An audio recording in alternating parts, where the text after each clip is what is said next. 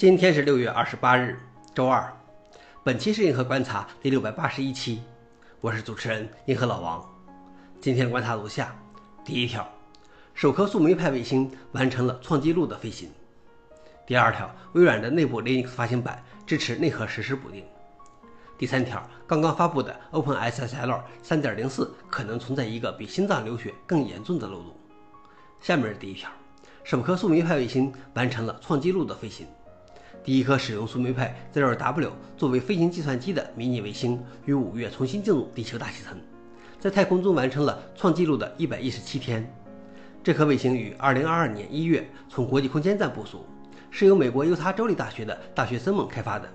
它是一个立方体模块，尺寸只有十厘米见方，使用现成的组件建造。这颗卫星百分之八十以上的软件是用 Python 编写的，并且有个装置检查其心跳。如果出现问题，就重启解决。事实证明，重启试试在太空同样有效。其主要的目的是测试一个试验性的存气稳定系统，成功的证明了小型航天器可以在轨道上自我稳定。消息来源：ZDNet。老王点评：看来放个卫星也没什么难的。希望以后我们自己的空间站上也可以让同学们制造卫星放出去。第二条是微软的内部 Linux 发行版支持内核实时补丁。上个月，微软发布了 CBL Mariner 2.0的第一个生产版本。这个微软内部的 Linux 发行版用于支持从微软 Azure 到 WSL 用力等服务。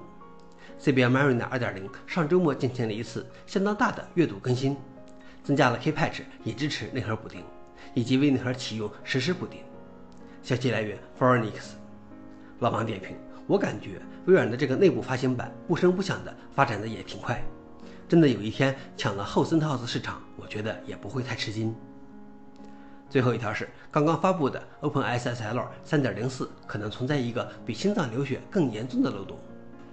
六月二十一日发布的 OpenSSL 3.04是为了解决一个命令注入漏洞，该漏洞在之前的补丁中没有完全解决，但这个版本本身需要进一步修复。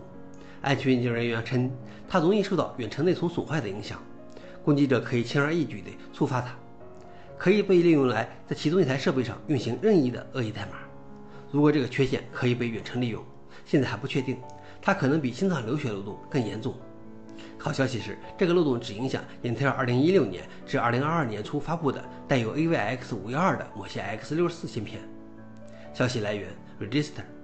老王点评：虽然可能影响面有限，但是一旦发布新的版本，就赶快升级吧。想了解视频的详情，请访问随附的链接。好了，以上就是今天的银河观察，谢谢大家，我们明天见。